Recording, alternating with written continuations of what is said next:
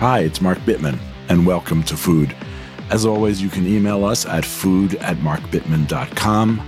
We will happily answer. We'd love to hear from you. Please do subscribe to this podcast and rate us highly wherever you get your podcasts. And please also consider subscribing to our near daily newsletter, The Bittman Project, at bittmanproject.com, where you will find recipes, opinions, reporting, all kinds of interesting things about food.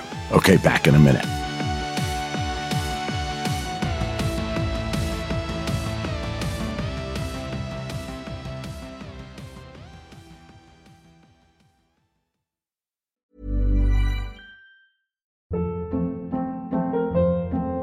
Hold up. What was that? Boring. No flavor. That was as bad as those leftovers you ate all week. Keke Palmer here, and it's time to say hello to something fresh and guilt-free. Hello Fresh. Jazz up dinner with pecan-crusted chicken or garlic butter shrimp scampi. Now that's music to my mouth. Hello Fresh. Let's get this dinner party started. Discover all the delicious possibilities at hellofresh.com. Hey, it's Ryan Reynolds, and I'm here with Keith, co star of my upcoming film, If, only in theaters, May 17th. Do you want to tell people the big news? All right, I'll do. Sign up now and you'll get unlimited for $15 a month in six months of Paramount Plus Essential Plan on us. Mintmobile.com slash switch. Upfront payment of $45 equivalent to $15 per month. Unlimited over 40 gigabytes per month. Face lower speeds. Videos at 480p. Active Mint customers by 531.24 get six months of Paramount Plus Essential Plan. Auto renews after six months. Offer ends May 31st, 2024. Separate Paramount Plus registration required. Terms and conditions apply if rated PG. Have you ever bought something, owned something that really inspired you to up your game? A tennis racket, a new pair of running shoes, a new piece of cooking equipment that made you just want to cook your brains out? I know that when I first started cooking on induction burners, I just couldn't stop. It was so much fun. When we own exceptional things, they inspire us to do exceptional things. The all new Lexus GX has an exceptional capability that will have you seeing possibilities you never knew existed. Its advanced technology and luxurious interior mean that wherever you go, you'll never go without. Some of the features that are available on this car include dynamic sky panorama glass roof, front row massaging seats. You know you want that. Available 33 inch all terrain tires, which you will want when you check out the multi terrain select. These are really great features, the kind of features that will make you proud and happy to own a Lexus GX. Live up to the all new Lexus GX, luxury beyond limits. Experience amazing at your Lexus dealer. We're all drinking more water these days, and we're all concerned that we're drinking safe, clean, unpolluted water. Yet, according to our friends at the Environmental Working Group, three out of four homes in the United States have harmful contaminants in their tap water. That's why it's worth checking out AquaTru. AquaTru purifiers use a four stage reverse osmosis purification process, and their countertop purifiers work with no installation or plumbing. They remove 15 times more contaminants than ordinary pitcher filters and are specifically designed to combat chemicals like PFAS, you know, those forever chemicals in your water supply. PFAS, by the way, is found in almost 45% of U.S. tap water. AquaTru has water purifiers to fit every type of home, from installation free countertop purifiers to higher capacity under sink options. Their proprietary purification technology is independently tested to remove over 80 of the most harmful contaminants, including chlorine, fluoride, arsenic, PFAS, nitrates, and many, many others. The filters are affordable and long lasting, and they do not need changing every two or three months like so many others. They last from six months to up to two years. Just one set of filters from their classic purifier makes the equivalent of 4,500 bottles of water, less than three cents a bottle. Plus, you won't be buying bottled water and it'll save the environment from tons of single use plastic waste. AquaTru comes with a 30 day money back guarantee and makes a great gift. Today, listeners to Food with Mark Bittman receive 20% off any AquaTru purifier. Just go to aquatru.com, that's A-Q-U-A-T-R-U dot com, and enter code Bittman at checkout. For 20% off any AquaTru water purifier, go to aquatru.com and use the promo code Bittman, B-I-T-T-M-A-N.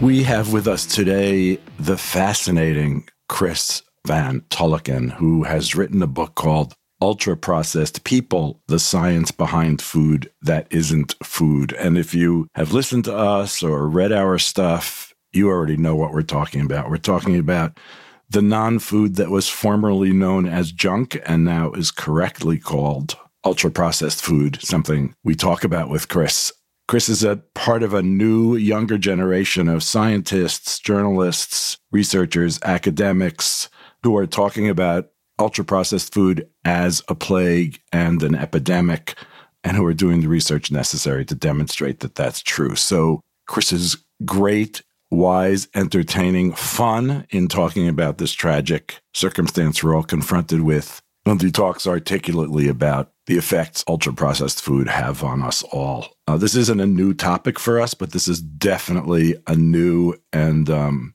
enlightened approach. Very, very laser focused, really interesting. This is a fast moving, wonderful conversation. I'm sure you'll enjoy. Stay tuned.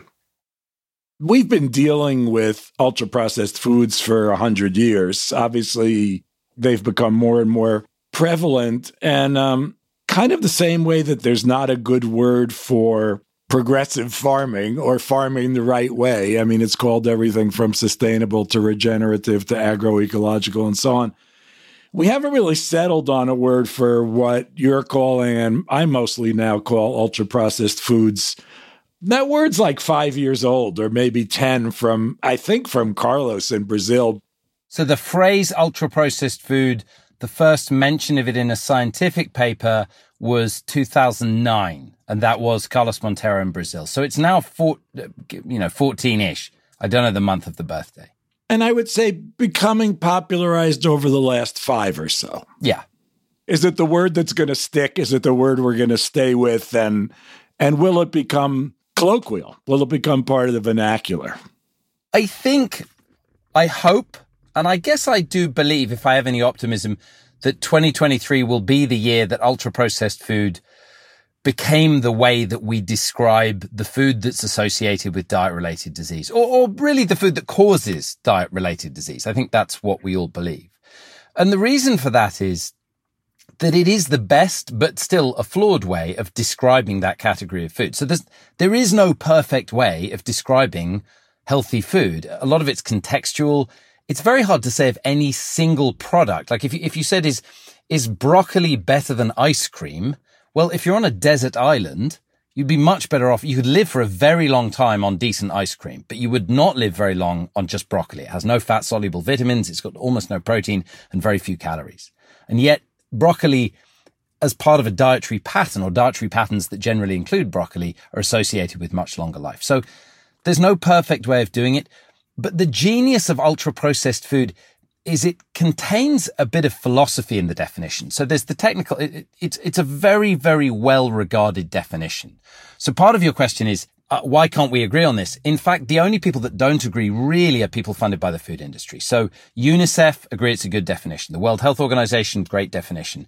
My research group at UCL, my, my colleagues at Cambridge, Oxford, Harvard, McGill, Sao Paulo, Marseille, every major independent research group in the world agrees this is a functional definition.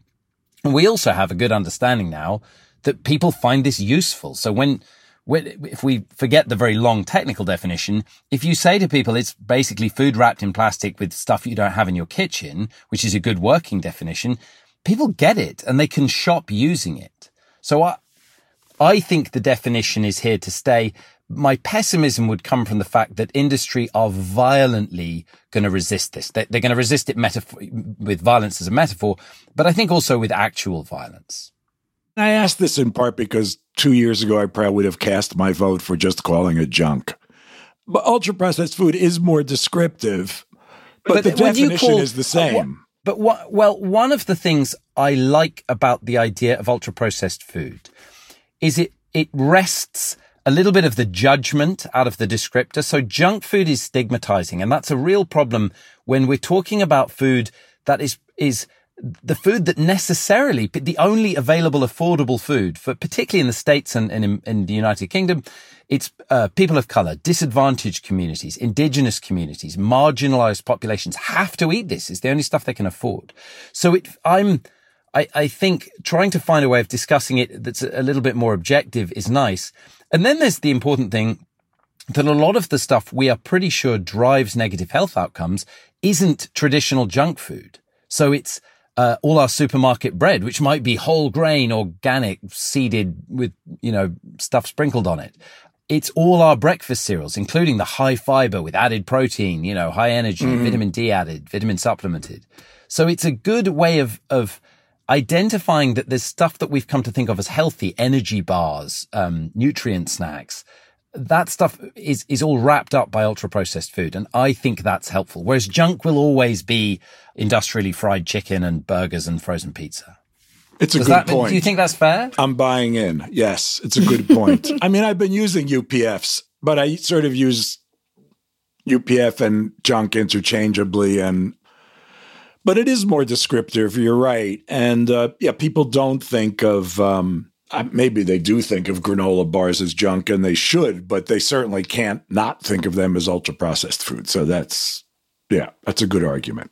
Because it's a formal definition, Carlos Monteiro's genius was to kind of create, he operationalized the definition of junk food for study so that we now have you know, dozens of really excellent prospective epidemiological studies. We have hundreds of laboratory studies on the additives that are put into the food. We have a clinical trial with more clinical trials to come. I'm running a clinical trial in the UK at UCL. Um, so I, I think it, this is an argument, right? If when we talk about food, it's a row. It's, it's a fight. Everyone has an entrenched opinion about the food of their culture, which in your culture and my culture is ultra processed food. And so there is a, we're slighting people we're slighting the, the nostalgic foods of our childhood, the foods our parents fed us, even the foods we ate as children were the same. So it's nice to be able to bring scientific heft to the discussion.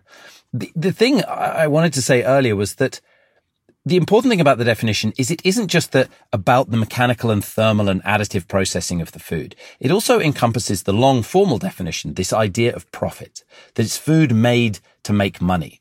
And once you understand that baked into the definition is the idea that profit is an incentive, you start to understand how the food comes to be uh, addictive and engineered to drive excess consumption. So I, I think it's really important to understand this is just a way of describing food that's made by companies owned by pension funds. That, that's the basic thing we're trying to describe here. And there's very little surprise that the food made by a pension fund to generate financialized growth is somewhat different to the food made by someone who loves you and wants to, wants to nourish you. Even if those two foods have the same name, like a pizza or a lasagna or a burger. Here, here. Well put. It's true that it's hard to have the, these conversations without offending people because a lot of people do have personal connections to them. So that's tough. And I never thought about it that way before. The food industry here are being very clever. In, in the UK, the book's been uh, I'm just going to brag. I mean, I'm here to brag about my book, I guess. So it's been a, a, a number one in our Sunday Times bestseller list, our, our, our, New York Times equivalent for, for eight weeks or so. And it was a New York Times bestseller a few weeks ago. And the food industry are doing a very clever job of using intermediate organizations. So they use charities, they use uh, think tanks that they fund very heavily to cast me as someone who wants to ban familiar, friendly childhood foods. In our country, it's fish fingers and baked beans.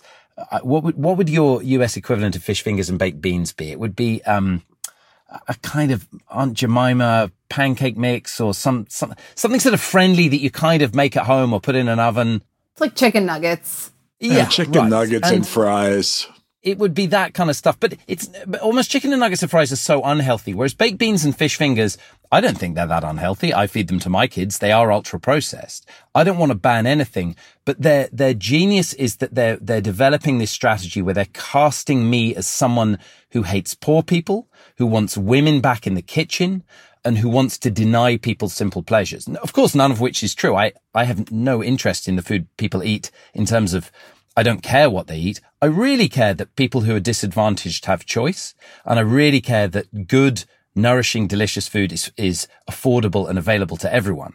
Beyond that, I'm quite libertarian. I, I really want everyone, if people want to buy nuggets, go for it. You know, my, my kids eat a lot of rubbish. Yeah, same.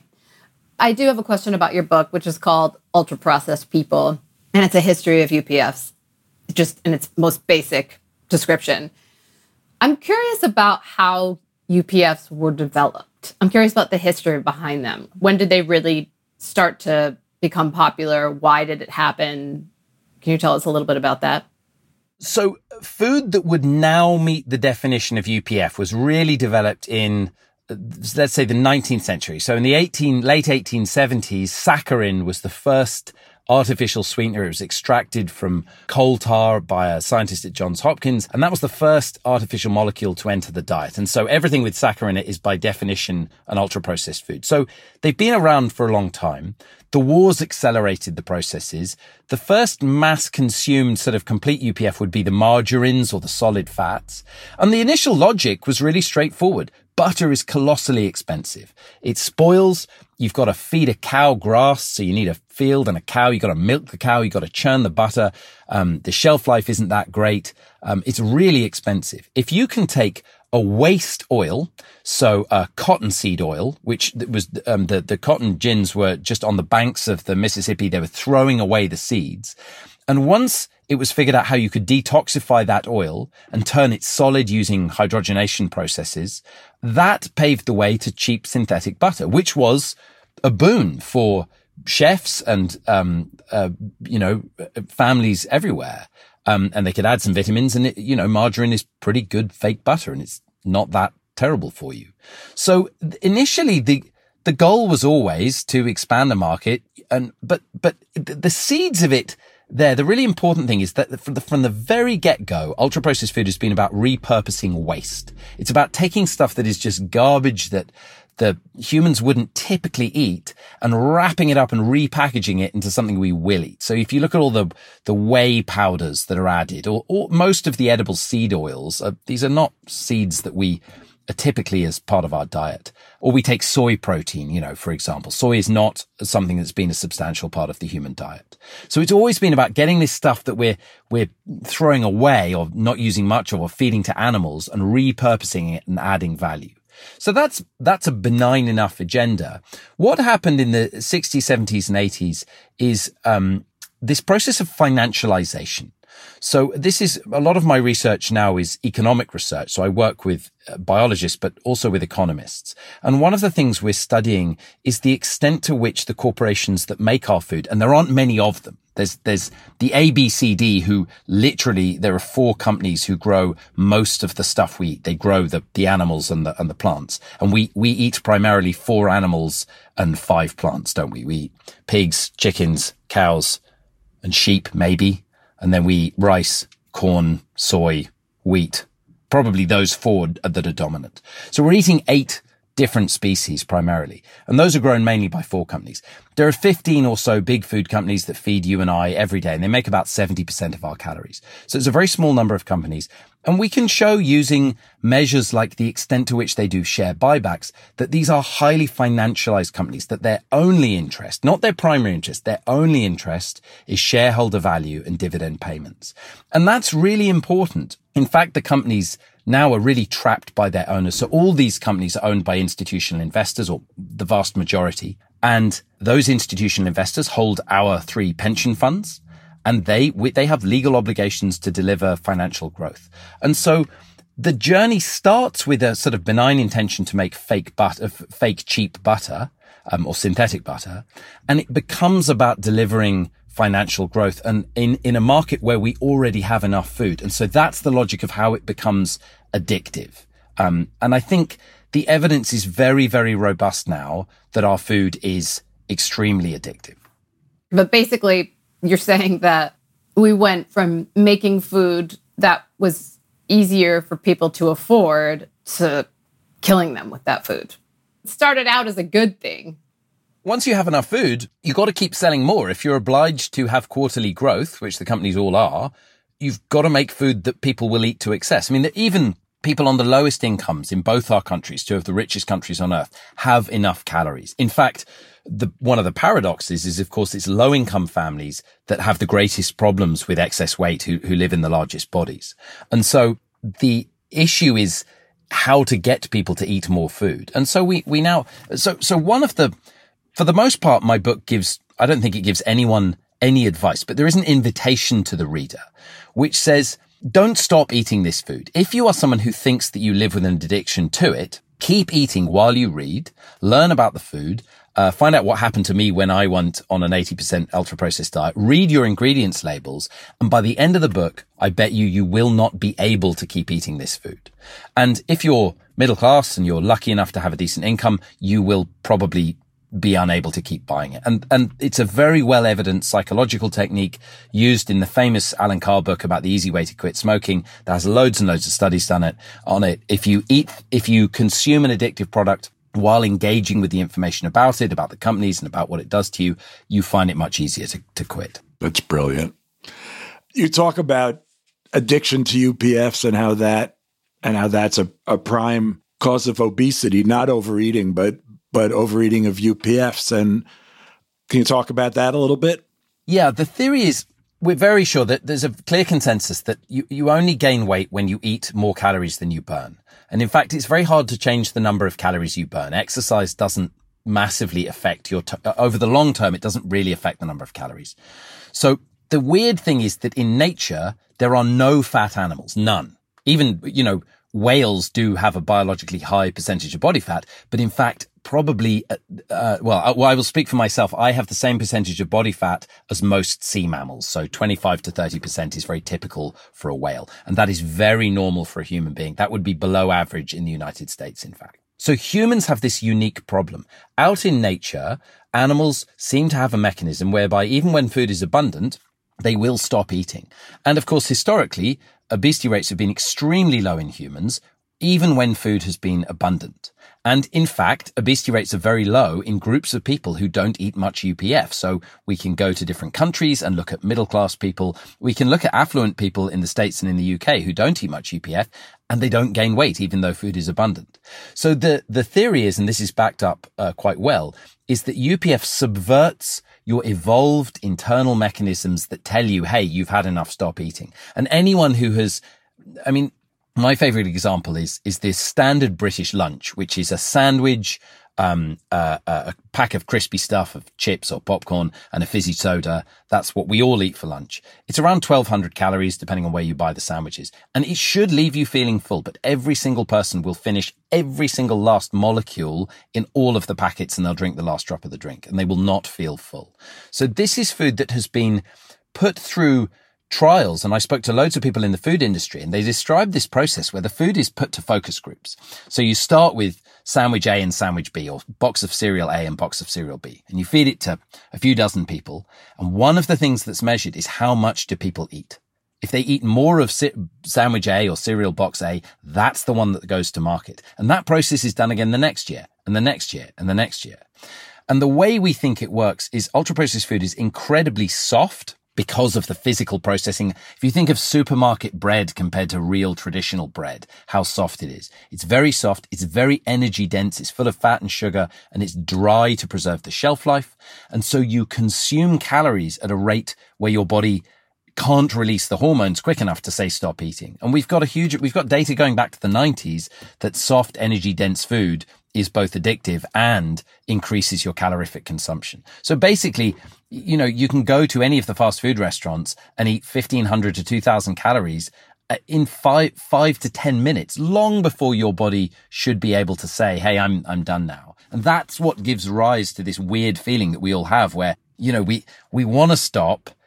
And yet our hand is moved as if by some invisible force to get the next item out of the packet and crunch it up. At least in my case, it is. I mean, I am, I am, not everyone has those genes, but I have all the genes for obesity. I've had myself tested with colleagues at Cambridge. And, um, so I experienced that, that process. Wow.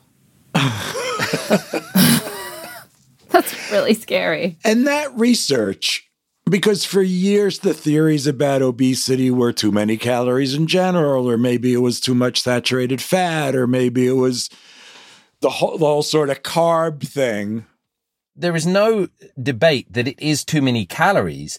The question that we need to ask is, are we eating foods where we feel full and we don't eat too many calories, which is real food, meat, vegetables, foods that are wet and chewy and substantial and satiating and full of nutrients. I mean, nutrient rich foods fill you up because you're satisfying your body's um, biological craving for nourishment. Um, if you eat low nutrients foods that are soft and energy dense, you just eat too too much of them. So the, the question to me is, ne- it's never very interesting to me to go like, well, we just need need to eat fewer calories. That's obvious. It's it's like saying, well, the problem with the smoking epidemic is people just need to smoke fewer cigarettes. Like just maybe just have one, or maybe don't inhale your cigarette. Could we do that? It's it's crazy. Like it's it's because the food is is addictive and is engineered and is marketed to us. So we the marketing is another part of ultra processing. You know, we have very, very good evidence that when we market junk food to, particularly to kids, they eat more junk food. I mean, I mean, it's such, it's such a banal point. And yet it is a point you need to sort of beat people over the head with because the food industry argue so hard that their burger ads do not make kids eat more burgers. They simply make them eat the burger in the ad. In fact, we know that if you have burgers in front of kids and you show them any food, they will eat more burgers. So we've just got, we've got piles of data on this. You know, marketing is part of the ultra processing. We'll be right back with me, Kate, and Chris Van Tulleken. Hey, it's Ryan Reynolds, and I'm here with Keith, co star of my upcoming film, If, only in theaters, May 17th. Do you want to tell people the big news? All right, I'll do it. Sign up now and you'll get unlimited for $15 a month in six months of Paramount Plus Essential Plan on us. Mintmobile.com slash switch. Upfront payment of $45 equivalent to $15 per month. Unlimited over 40 gigabytes per month. Face lower speeds. Videos at 480p. Active Mint customers by 531.24 get six months of Paramount Plus Essential Plan. Auto renews after six months. Offer ends May 31st, 2024. Separate Paramount Plus registration required. Terms and conditions apply if rated PG. Hold up. What was that? Boring. No flavor. That was as bad as those leftovers you ate all week. Keke Palmer here, and it's time to say hello to something fresh and guilt-free. Hello Fresh. Jazz up dinner with pecan-crusted chicken or garlic butter shrimp scampi. Now that's music to my mouth. Hello Fresh. Let's get this dinner party started. Discover all the delicious possibilities at hellofresh.com.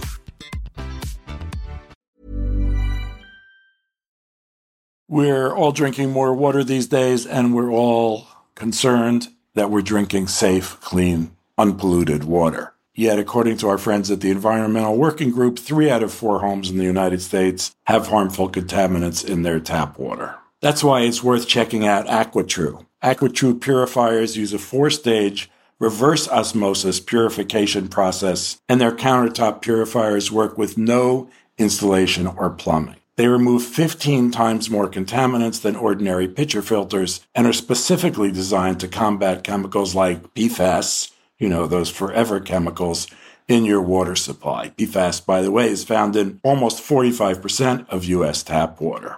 AquaTru has water purifiers to fit every type of home, from installation free countertop purifiers to higher capacity under sink options. Their proprietary purification technology is independently tested to remove over 80 of the most harmful contaminants, including chlorine, fluoride, arsenic, PFAS, nitrates, and many, many others. The filters are affordable and long lasting, and they do not need changing every two or three months like so many others. They last from six months to up to two years.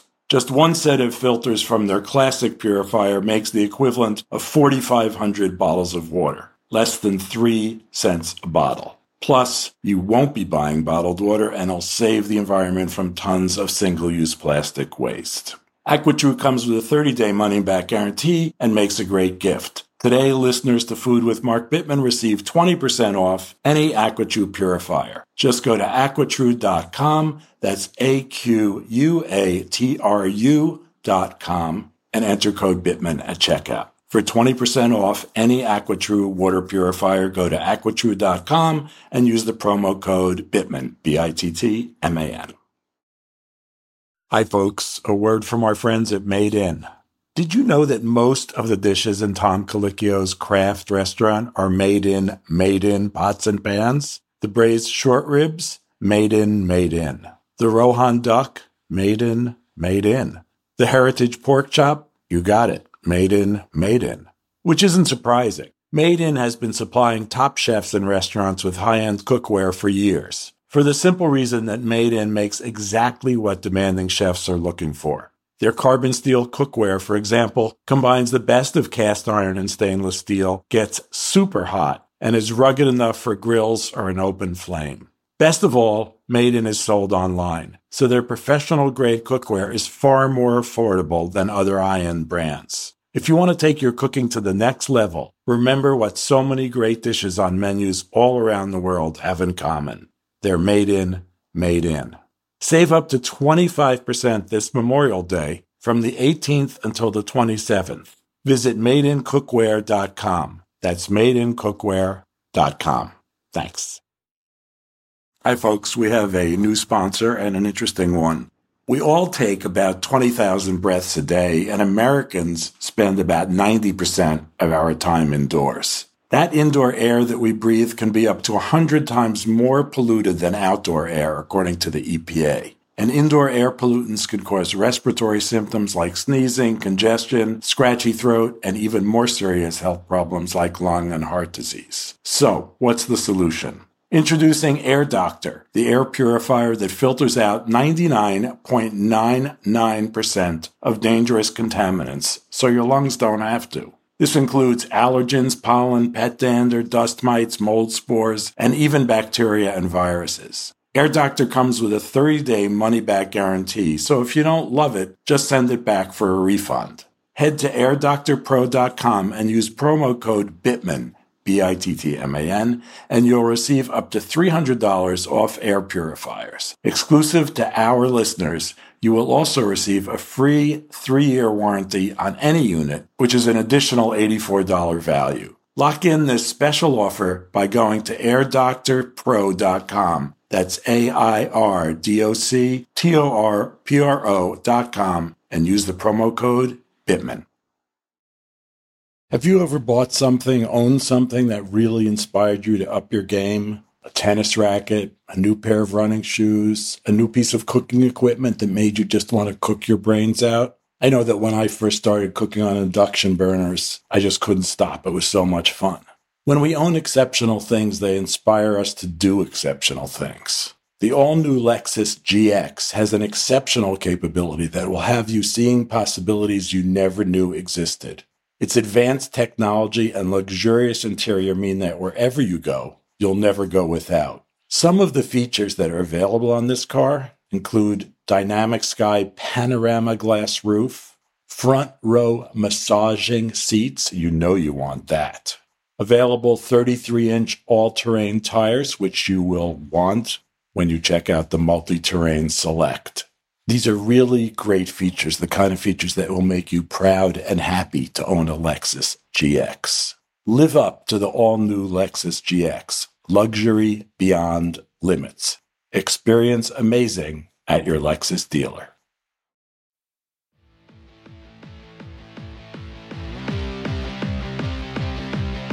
This is going to sound a little bit out there, but I really believe that the evidence shows this. We have very little more control over what we eat than the amount we drink. I, you know, if you think about your thirst all day, you just drink to thirst. No, no, I mean, increasingly we do kind of put numbers on all this stuff, but you know, historically humans just, we breathe oxygen in and we get enough oxygen. We, none of us try and overconsume oxygen. Similarly, water, we just drink water.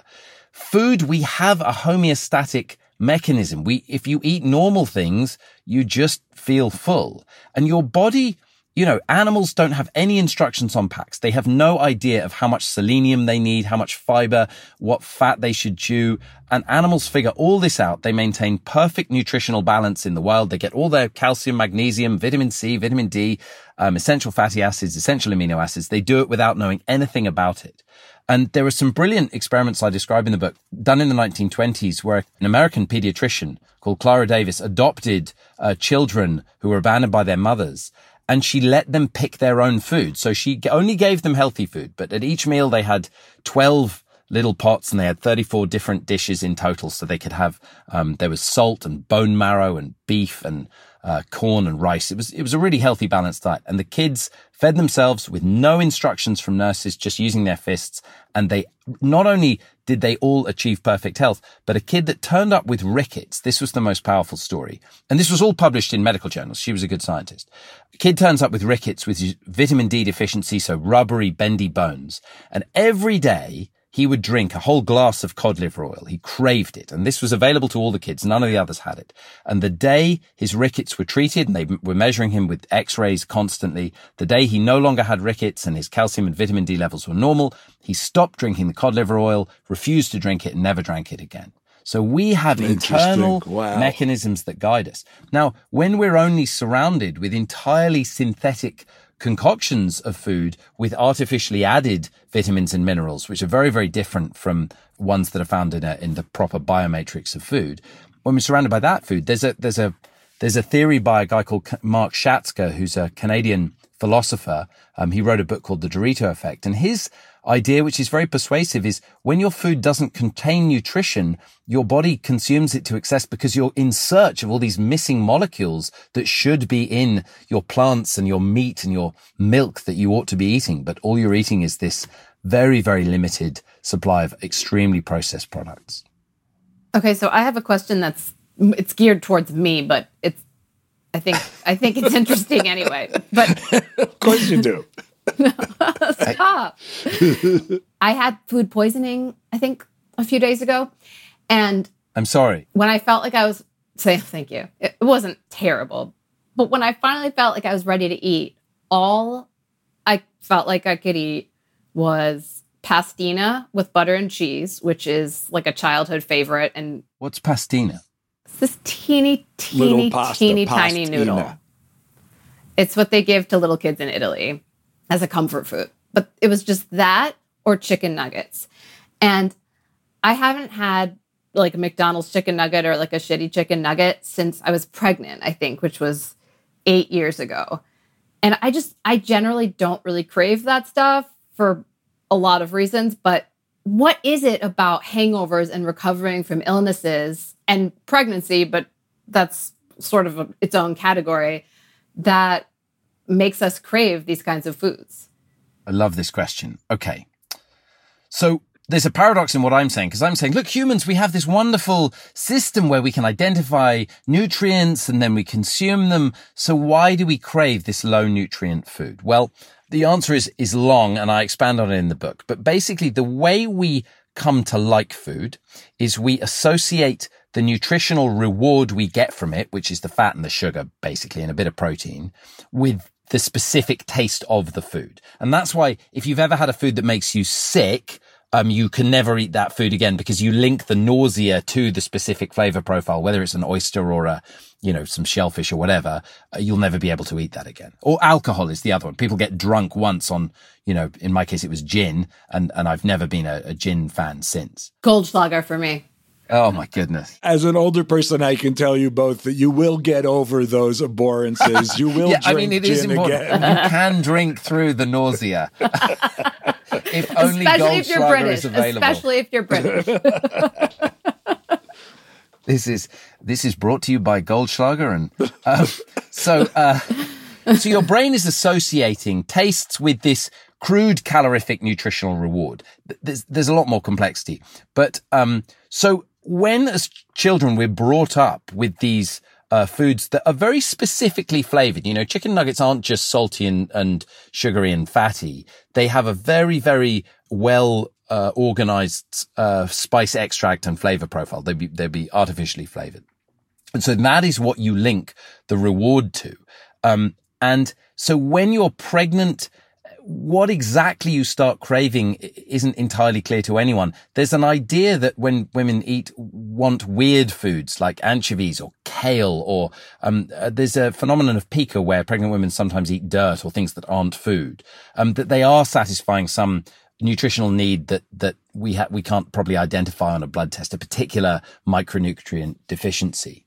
But in terms of when you're ill and you want to recover, there's just a very complex dance going on in your head with your body saying, well, look, I uh, pr- probably the main requirement is some easy to digest calories. And so the, the pastina noodles would meet that. Um, but what, what is more interesting at a population level is if we feed children only very, very sim- simply flavored foods. I, if you eat a piece of broccoli or a, you know, a traditional meal, it's very richly flavored and very complex because the food hasn't been processed. So all the, all the phytonutrients are in the plants. There are bitter molecules, sour ones. Uh, there's more, um, uh, flavor molecules in the meat and so on. Um, if you eat a chicken nugget, while there's a, a sort of specific barcode of flavors sprayed onto it by the manufacturer, it's not a very complex food so children don't develop good associations between the flavor patterns of food and the nutrition they're getting from them. And there's some really interesting, there are loads of really interesting studies on animals, but particularly cows, where cows will consume to excess um, nutrient mixes that contain a small amount of the nutrient that they're deficient in, but then they'll overdose on other nutrients. So a lot of this work's been done in goats and cows, and it's clear that the body can go and seek specific nutrients, but when you're surrounded by this very low nutrient food, it may be the, the craving for it, uh, maybe because we've we've linked an addiction to calories, but we're eating it in part to excess to try and get nutrients that are missing. Does that make sense? It does make sense shifting gears just a little bit to some of the I mean, maybe it's the financial stuff you were talking about before, but there may be some other surprises in here. So I'm just going to give you your lead. But what are the costs to us of ultra processed foods besides weight gain, besides our personal health? So we've got pretty good data from several dozen prospective epidemiological studies. So these are, these are studies that, that follow people through time. So they're not randomized controlled clinical trials, which is the best evidence we have. We only have one of them. But the big population studies, these are the kind of studies that we use to prove that smoking caused lung cancer, because obviously we couldn't give people cigarettes and deprive people of cigarettes. So we've got a few dozen that clearly show that ultra processed food is strongly associated with metabolic disease like type 2 diabetes, with inflammatory disease like Crohn's disease, with mental health problems like anxiety and depression, with all cancers, but especially breast and bowel cancer and liver cancer, with obesity and weight gain, with irritable bowel disease and reflux, those kind of more minor bowel problems, uh, dementia, and early death from all causes, as well as heart Is attacks. that all? Uh, as well as heart attacks. from all causes. So it's basically, it's the list of problems that smoking causes. And it shouldn't be surprising to us because the next question is going, well, how do all these different foods do it? And it's the case probably that there are some ultra processed foods that aren't as harmful as others, and some of them will harm you in specific ways. But we do have some evidence. So the weight gain, as I say, is about softness and energy density. Then there are the additives. Now the additives aren't the main problem, but the additives are, the additives are more of a proxy that a food is ultra processed. But some of the additives we do increasingly worry about. So emulsifiers, which do occur in nature, but they're also a bit like soaps or detergent. They scrub out your gut. They thin the mucus lining of the gut and they damage the microbiome. And we've got quite a lot of good evidence about that. And the microbiome is the friendly bugs that live inside us. We depend on them as a sort of metabolic engine and they, they help us digest our food. And they also supply really important molecules that nourish our brain and our gut health and our immune system. So damaging the microbiome, emulsifiers, some of the complex uh, modified carbohydrates, carboxymethylcellulose, modified cornstarch, and the artificial sweeteners seem to also do that. Now, the artificial sweeteners are particularly odd because they damage the microbiome, but they also seem to be having some paradoxical effects we don't understand. So in simple terms, the way I often explain them is if you put a sweet taste in the mouth and sugar never arrives, you go looking for the excess sugar or the, the, the missing sugar rather. And that does seem to happen in some of the studies. But some of them also elevate your blood sugar, even though you're not eating any sugar at all. They're usually paired in soft drinks, which is the way we get most of them, with things like phosphoric acid, which Kate is particularly relevant for you because they leach minerals out of your bones. So they put um, women at greater risk of osteoporosis as well as dissolving your teeth. And then we have things like flavor enhancers, which drive excess consumption. There are then in the States, there's a universe of additives we don't really know about because the FDA has no functional regulation of additives. Now, I know that sounds like a kind of tinfoil hat conspiracy theory, but I called a number of people, including a professor at the um, food po- food law policy center at Harvard, who all confirmed that essentially the FDA doesn't even know the list of additives that are in US food, let alone have any handle on regulating them. So we leave it to the companies to decide if the food is, uh, is, is if an additive is safe.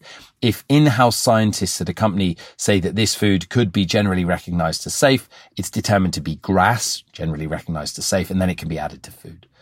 So that plus the addictive engineering, all those factors put together seem to drive all these negative health outcomes. Obviously, I can talk about this all day. For me, the cancer stuff is particularly worrying and it's very clearly linked to ultra processed food, particularly liver cancer. All the blood from your gut drains to the liver, right? That's when you eat food, it's broken down in your gut, you digest it, the little molecules are then absorbed, the blood goes to your liver for processing. Now, with the inflammation from the emulsifiers, the artificial sweeteners, the low quality fats, the uh, refined carbohydrates, that you, what you get is you get a leakage of bacteria into the liver. And we think that it's this that's setting up the cycle of inflammation that then ultimately leads to cancer. And we've got quite a lot of good data about this. So there's a lot of this is animal studies. It's early studies, but the population human data is really good. And the thing that it seems to me is if we tried to approve many of these emulsifiers or sweeteners as drugs, if we held them to the same standard as medical drugs and said, you know, how much harm do they do? Many of them would fail the animal testing stage. Mm. So they would never be approved as, as drugs. And drugs, mm. drugs are actually doing good because they're treating a disease. So we should have a lower threshold for approving drugs um, than we do for additives to food. Brilliant. Brilliant. Well, now I just have like a million questions, but people, if people funny. have questions, I'm on Twitter at, at Dr. Chris VT. So people can send me questions. I'm always happy to answer. Okay. We should talk a little bit about the potential remedies because we don't want to sort of end on a, a super negative note, but I just would like to know personally, and we've actually had a bunch of readers ask this about which neutral oils people should be using to cook. Because things like canola and grapeseed used to feel more acceptable than they are now. And now I think it's just everyone's kind of confused. So, okay, so reasons for optimism. There's loads of things that people can do. If you have some resources, most people are able to shift to a lower UPF diet. It will take time and money for all of us. It will be more of a hassle. But I think when you start becoming someone who actually cooks rather than eating food out of a packet, and this is a journey I'm still on, you kind of join this big community of time hassled humans who've been doing this for millions of years. And it's, it's a really important part of being a human is cooking. We depend on cooking. So in terms of what an individual should do, if you are just eating a very high UPF diet and you've never thought about it, then getting hold of breakfast is really a useful thing to do. Most of us eat breakfast at home, so we can cook porridge. We can make our own pancakes and pour maple syrup on them. That's not ultra processed. Um, we could cook bacon or eggs. We could bake our own bread. So breakfast is a good meal to get a hold of. And there are loads of different recipe books out there and you can cook breakfast from all around the world. So then preparing your own lunch and making it small and then dinner, you know, dinner is a set of compromises for all of us. It's we're hungry, we're tired, the time is short, light is fading, children need to be put to bed. So getting a hold of breakfast is, is the first thing I've tried to do personally. In terms of government policy, I think we're going to see a, a shift. I mean, if you look at the coverage in the in the newspapers, the US papers this year, we've seen huge pieces in the New York Times, the Washington Post, um, some of them about my book, some of them just sparked by a general enthusiasm for this, because I think people are like, this is obvious. Great. Yes, of course, I can get on board with this. Why is my, why is real food so expensive? We're going to look to Central America and South America where uh, governments are increasingly labeling this food. So they're not banning it. They're just putting a big label on it. It's usually a black hexagon saying this food has evidence linking it to disease. And there are lots of ways of doing that. So I think we could see really positive regulation. We're going to have to see subsidies. For me, the most important change, and this is the battle I'm in at the U- in the UK at the moment, is you know I work with Department of Health. I'm an advisor to the World Health Organization. The biggest problem is the conflicts of interest, the links the industry build between these giant food companies and the scientists, the online media doctors, the policymakers, the charities, the think tanks. Everyone is funded by industry. So I I turn down enormous amounts of money to which is always a struggle. Like I just, you know, it's life changing amounts of money to just go and give a little talk, go and go and have a chat. I was invited to go to Mexico and speak to some food industry people. They were going to pay me twenty thousand pounds, fly me out first class. It was all going to be a brilliant junket, but I, my very strong feeling and all my academic research now is about how when you take money, you become an extension of the food industry. So I hope that culture will change. That, that's the thing they will fight hardest on. The environment is also important. Like this, the food system that produces UPF, that can only produce UPF, is the second leading cause of carbon emissions. It is the leading global cause of loss of biodiversity. It's the leading cause of plastic pollution. I think there is, I don't know. I guess I'm an optimist. I think there is a groundswell of people feeling the planet is on fire. Our oceans are filled with plastic. There's no rainforest left. We, we, we have to start eating and behaving in a different way. And I think on both sides of the pond, there is increasing enthusiasm for regulating all the corporations that do this to us ultra processing isn't just food, right? Ultra processing is all around us. It's the apps on our phone. Yeah. They're also focus grouped. Lots of our music is ultra processed. The gambling uh, uh, uh apps and services uh, are ultra processed. Tobacco products are ultra processed. Uh, the alcohol industry. So we're surrounded by these addictive products that suck our lives away, that suck our money away, and are really about paying money to pension funds. So all of it, I I think people are going to I think there is an appetite. I think people, you know, we, we did ban smoking in a lot of places, or we, we regulated smoking effectively. So I'm an optimist. I think it will be quicker than cigarettes, and I think it will happen. Is that crazy? What I mean, what what you, you're living in the states? Am I am I talking out of my hat or whatever the expression is? I mean, I think it's already not quicker than cigarettes, but it depends when you date UPFs too. I'm already wrong. I date UPFs to, to mass produced white bread. So uh, 120 years. Well, no, let's say it's a big part of the diet. Everyone was eating UPFs in the States by the early 70s, mid 60s, early 70s. People were heavily smoking in more like the 10s and 20s. So you're right. It, we've been eating this. It's ta- look, it's taken us 40 years to develop the definition. It's a much more complex problem industry is more sophisticated, but I think we'll get there. More hegemonous. I mean, the four companies you mentioned or eight companies, you know, four companies, eight kinds of food. It's all dominant in everything. Half of our agriculture is corn and so literally half of our agriculture is corn and soybeans. The United yeah. States is planted with corn and soybeans over an area the size of Texas, which is the biggest state in the lower 48. Anyway, but I'm optimistic also. But that's maybe that's maybe we talk again in six months. It's a different conversation. The question about oils is really interesting. I mean, every oil you consume that isn't extra virgin cold pressed has been refined, bleached, deodorized, probably hydrogenated, and probably interesterified.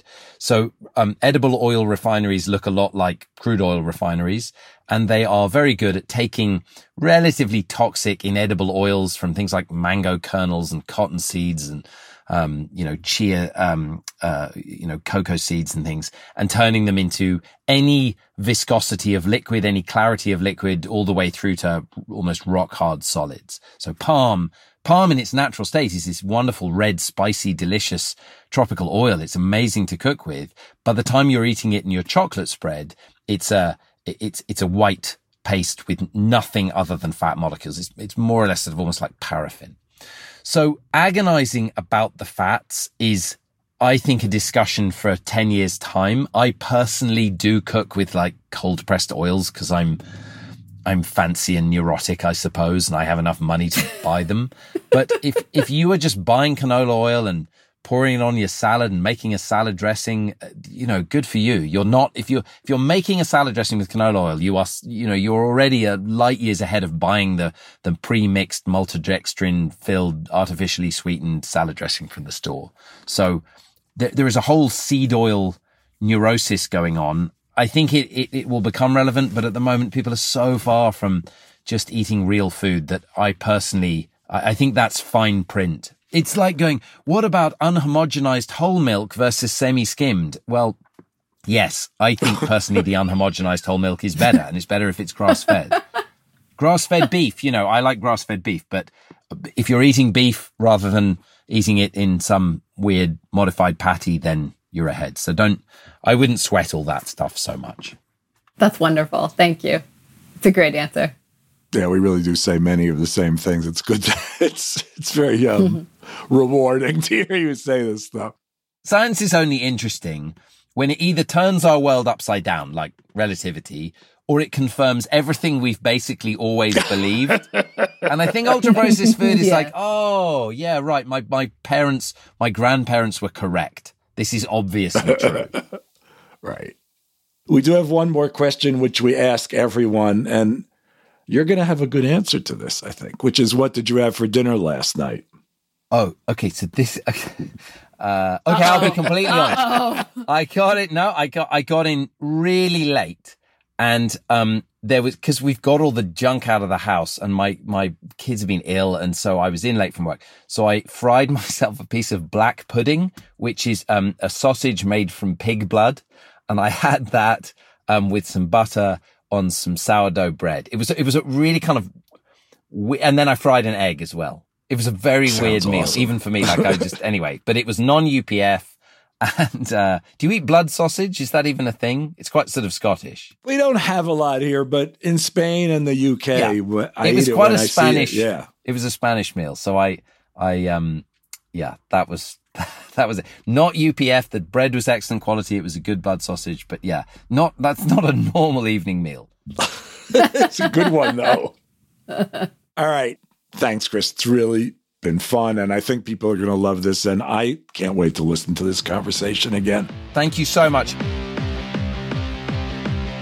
Well, hope you enjoyed that as much as we did. Thanks very much to Chris for joining us today with his smarts and good humor and um, in depth reporting. You can follow him on Twitter and Instagram at Dr. Chris VT and on Facebook at Van Tulleken. That's V A N T U L L E K E N. And be sure to check out Chris's book, Ultra Processed People The Science Behind Food That Isn't Food, out now. Thanks also to my co host and producer, Kate Bittman, and to our engineer, Davis Lloyd. Thank you for listening. Please do subscribe to the podcast and to our newsletter, The Bittman Project, at bittmanproject.com. We will see you next week when we will have somebody incredible. Until then, be well. Bye.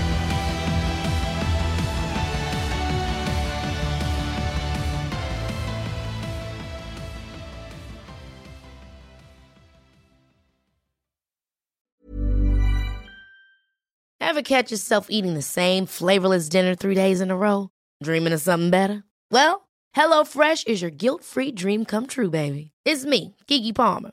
Let's wake up those taste buds with hot, juicy pecan-crusted chicken or garlic butter shrimp scampi. Mm. Hello Fresh.